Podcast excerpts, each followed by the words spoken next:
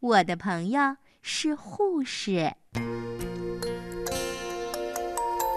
娜娜马上就要来接你啦，来，把随身带的东西都拿好吧。爸爸边和我说话，边为我的弟弟本杰明倒饮料。因为刚做了盲肠手术，本杰明最近一直在儿童病房里休养，过两天才能回家。这段时间，爸爸妈妈每天都带着我来探望他。我的大朋友娜娜是一名护士，她答应今天会带我参观这所医院。正谈论着她呢，娜娜就推开病房的门走了进来。她满脸微笑地对我说：“嘿，你好，莉拉，咱们可以出发啦。”本杰明的病房外就是护士站，那里的电脑储存着病区里所有病人的资料。护士和护工们可以查阅到病人感染了什么疾病，或者受到了哪些伤害，也可以了解到病人们应该得到怎样的治疗和护理。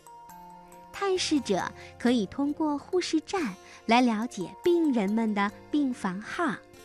护士站一直都有人值班，因为病人们一旦按响了床头上的呼叫器，所有的信号都会传到这里。娜娜指了指旁边说：“走吧，我带你去看看手术室。”透过一扇巨大的玻璃窗户，我们可以看到里面有好多好多先进的手术仪器。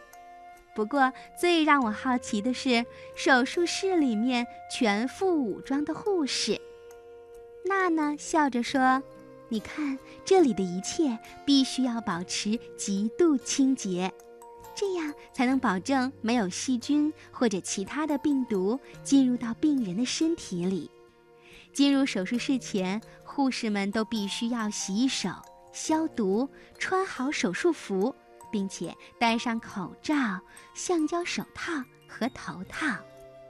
走到另一处玻璃窗外，当我踮起脚尖的时候，我忽然发现里面住着一个病人，而且病房里布满了各种稀奇古怪的仪器。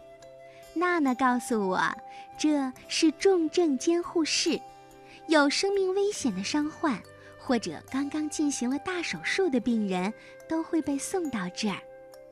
我知道我的兄弟只是进行了一场小小的盲肠手术，所以手术以后他被直接送到了儿童病房，而不在这儿。嗯，真聪明，没错，重症监护室是有专人和仪器。二十四小时监护的，门总是锁上的，这样就不会让人轻易的进来了。之后，我们又找到了一间可以进去参观的病房，这里医生会用夹板和石膏固定病人受伤的胳膊和腿，帮助受伤的骨头恢复健康。娜娜告诉我。护工们会先将石膏绷带轻轻地放入水盆，等气泡出完以后，他们会除去多余的水分，然后再将石膏绷带平整结实地缠绕在受伤的肢体上。这时，正好有一个刚摔断了腿的小男孩打完了绷带，我很想帮他挑选拐杖。希望能和它的绷带颜色更相配一些，于是我挑来挑去，最终选定了黄色。等到他要下床的时候，试用拐杖的时候，娜娜已经带我离开了。她边走边说：“哎，这项工作需要有经验的医生和护士，毕竟我们不想把病人弄疼了。”好啦。现在我带你去参观参观我最喜欢的科室吧。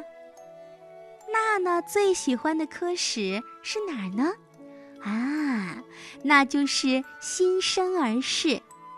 刚出生的小宝贝们都在这里做检查，称重量、量身高，旁边就是产房，妈妈们在那儿生小宝宝。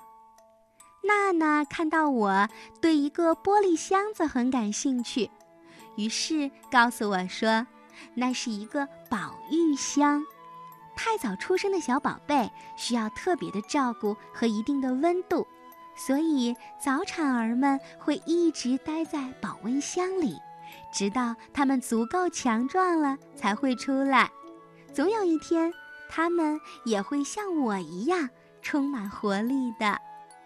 当我参观完医院，准备离开的时候，我的朋友娜娜给了我一个小箱子，这里面有什么呢？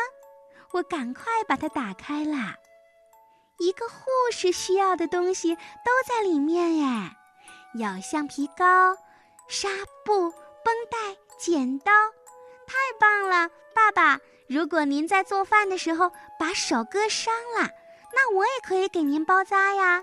我长大了也要当一名护士，我开心的大叫着。听了我说的话，爸爸高兴地夸我说：“啊，参观完医院，我们家的莉拉长大啦。”